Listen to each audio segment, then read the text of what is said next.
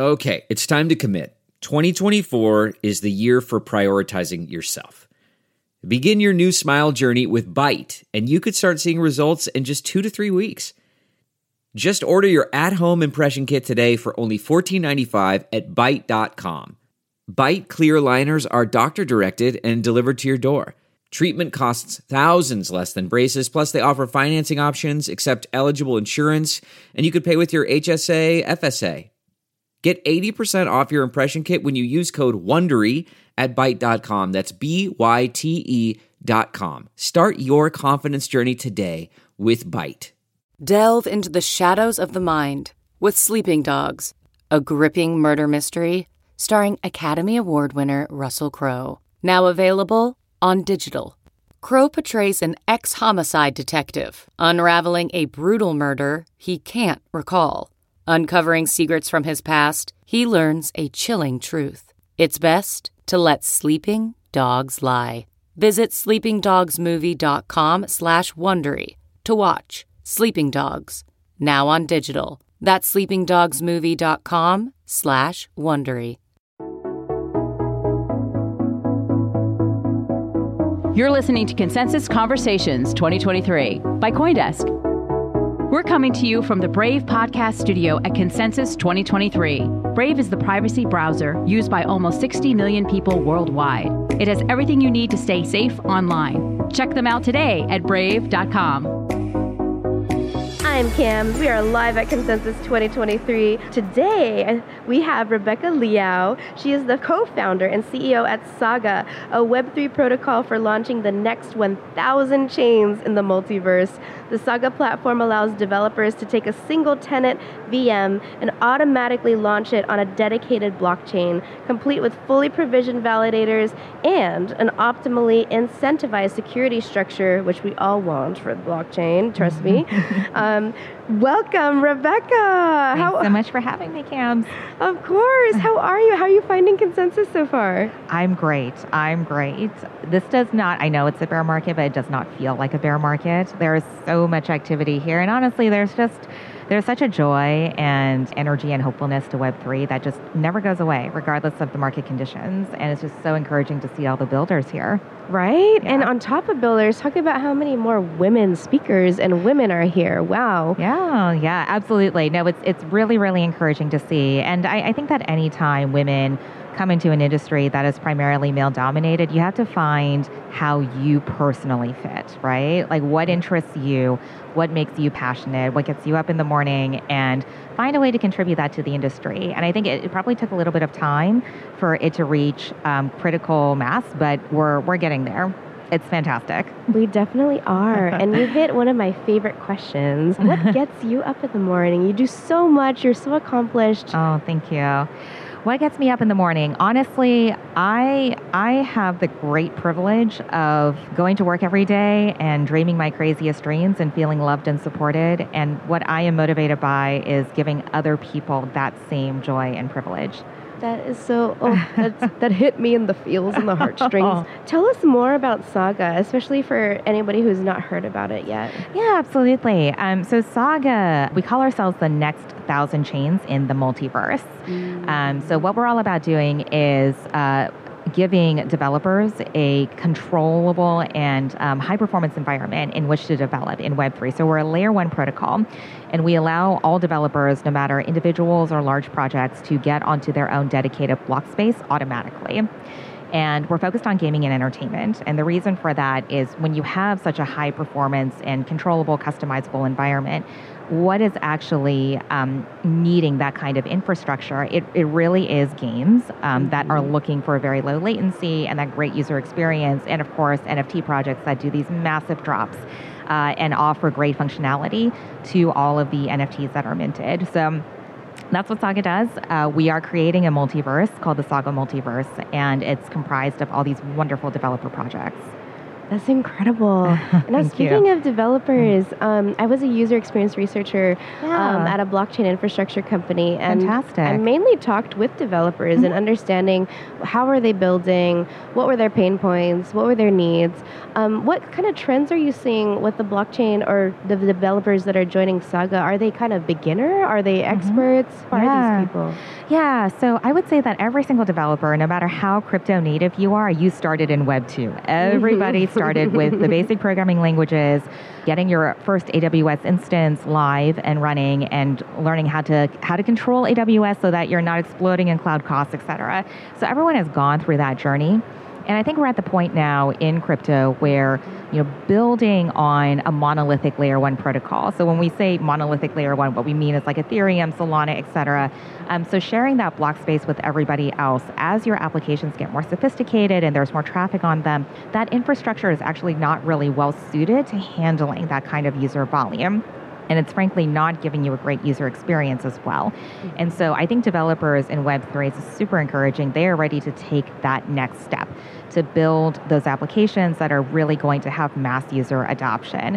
Uh, and so what we're hearing more and more is I, I really need a, just an easy way to launch my own controllable environment. I need tooling, I need platforms where I can see all the wallets in our case the game engines the launchers et cetera that i would need to build a successful application so they're really looking for that robust tooling and they're giving that feedback to all the layer one protocols that proliferate in this space Okay, yeah. Thank you so much for going into that. Um, I wanted to expand a little bit more about the next 1,000 Mhm. chains. yeah That takes a lot of growth. Yeah. That takes some clear regulation. Yeah. What needs to happen in the next couple years in the Mhm. blockchain space so that we can ensure that the next 1,000 chains, that the next 10,000 developers are Mhm. going to thrive? Yeah.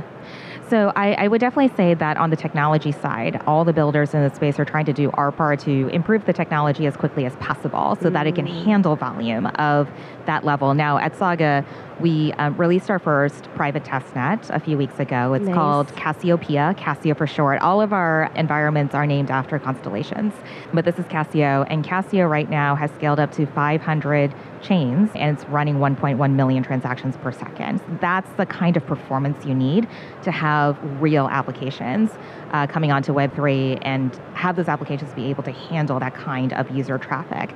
So, first and foremost is the technology. Secondly, you, you mentioned regulation, and I have spent a lot of time in politics. I was part of the Biden campaign in 2020 and the Clinton campaign in 2016.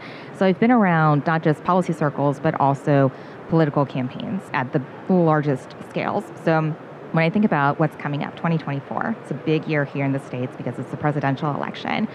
Once you're in that campaign cycle, what matters is votes. You are looking to get out the vote. And what's interesting on the Hill right now in Congress is that obviously crypto is a hot button technology policy issue, but so is TikTok. Um, Robinhood was in the crosshairs of the SEC for a long time as well. So when I think about applications, technologies that are popular with Gen Z and millennials, right now the focus is really on TikTok and crypto. And um, on the one hand, I do think that there needs to be continued dialogue with policymakers, a lot of education about crypto, even for those of us, you know, this. This industry changes so quickly. Even when you are in it, you don't quite know what's happening at any given time. The narratives proliferate, you know, like a mile a minute. So we need to have that continued presence. But really, when I look at how the TikTok army. So TikTok users defend their product, despite the fact that there's probably bipartisan agreement that it is unethically mining data, that it is manipulating children, that it is um, part of the surveillance state in China. I mean, people can agree on all of that, but they really want their videos, right? They really want to consume that content, and they will defend that application. I think in crypto, if we're going to be honest with ourselves, we don't have that army yet. There's no one who's, well, not no one, but there are very, very few people who are willing to say, if you either banned crypto or you significantly hindered crypto, I will stay home and not vote, or I will vote for some other candidate. There are very few people who are not yet quite that passionate. We need to get there. We need to get there. And that's really on the industry. That is on the industry. It does matter whether there are users, whether technology is popular or not. So that's, I mean, honestly, it's it's on us in the industry. We can, you know, talk about politicians and DC and regulators elsewhere around the world, maybe not quite understanding crypto, but it really is on us to make this happen. Yeah, and you touched on something that I, I was wondering about. You Mhm. said, you know, it, there's there's just people who don't understand crypto, and so aside from education, Yeah. what else do you think is contributing to why we don't have that army of people who wouldn't advocately or fiercely stand up? Since we have all these people who are like Yeah. painfully bullish, Right. Um, why don't we have that army of people? Well, it goes back to something that I was saying um, before. You know, you asked me what gets me up in the morning, what gets me going, Mhm, right? mhm. And and so I think particularly you know, we live in a world in which so many things feel uncontrollable, and you know we're in a twenty four seven news cycle where you get really you know fantastic news really silly news really bad news just all the time. And so everything is trying to grab your attention. You feel out of control.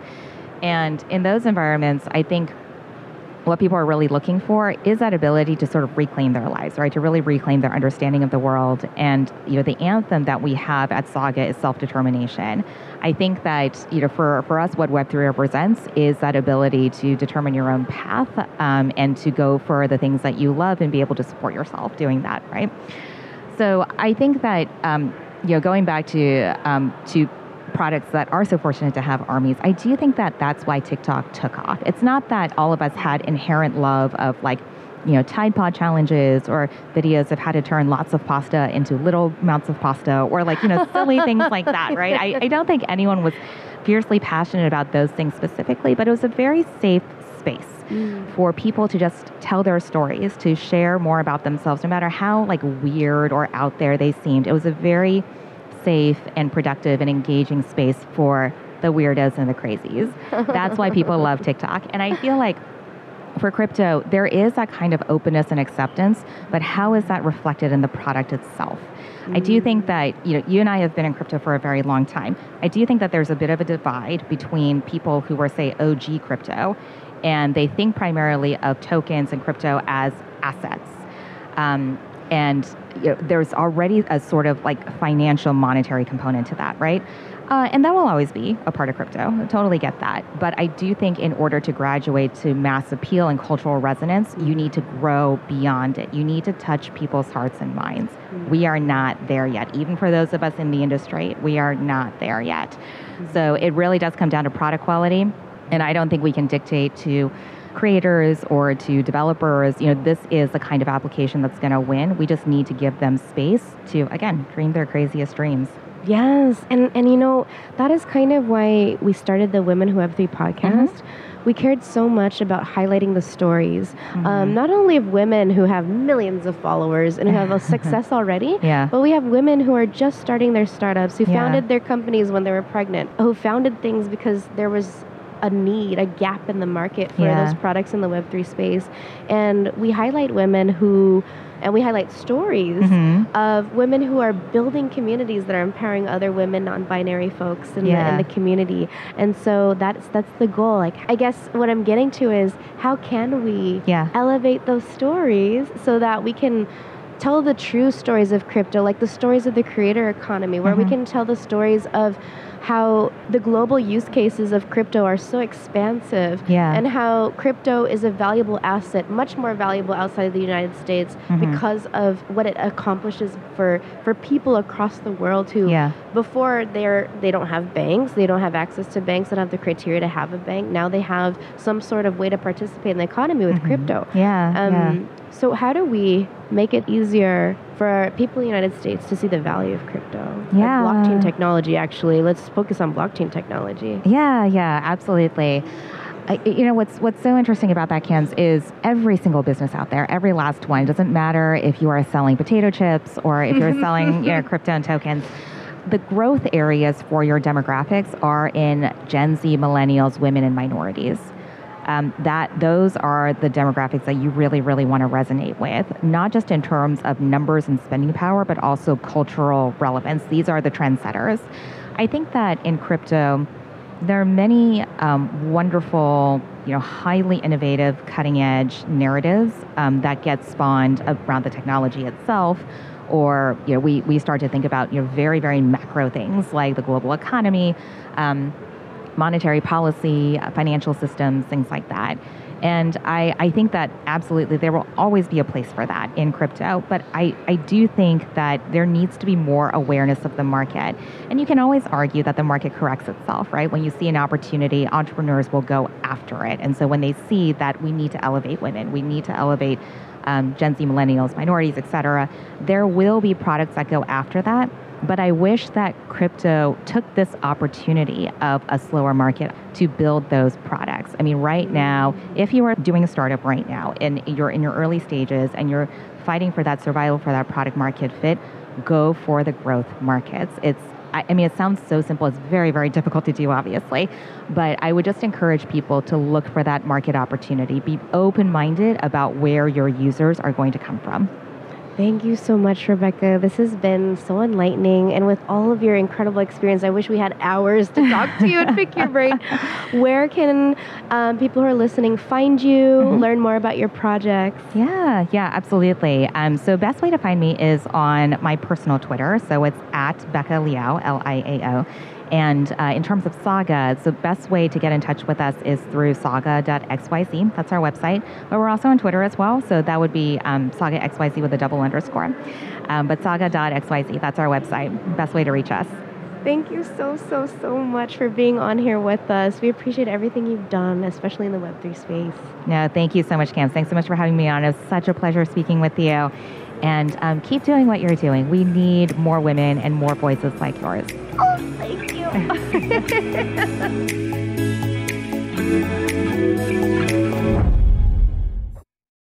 you know how to book flights and hotels. All you're missing is a tool to plan the travel experiences you'll have once you arrive. That's why you need Viator. Book guided tours, activities, excursions, and more in one place to make your trip truly unforgettable. Viator has over 300,000 travel experiences to choose from. Everything from simple tours to extreme adventures and all the niche, interesting stuff in between. So you can plan something that everyone you're traveling with will enjoy. Real traveler reviews give the inside scoop from people who've already been on the experiences you're considering. So you can plan with confidence. Free cancellation helps you plan for the unexpected. And 24 7 customer support means you can travel worry free. Download the Viator app now and use code Viator10 for 10% off your first booking in the app. Find travel experiences for you. Do more with Viator.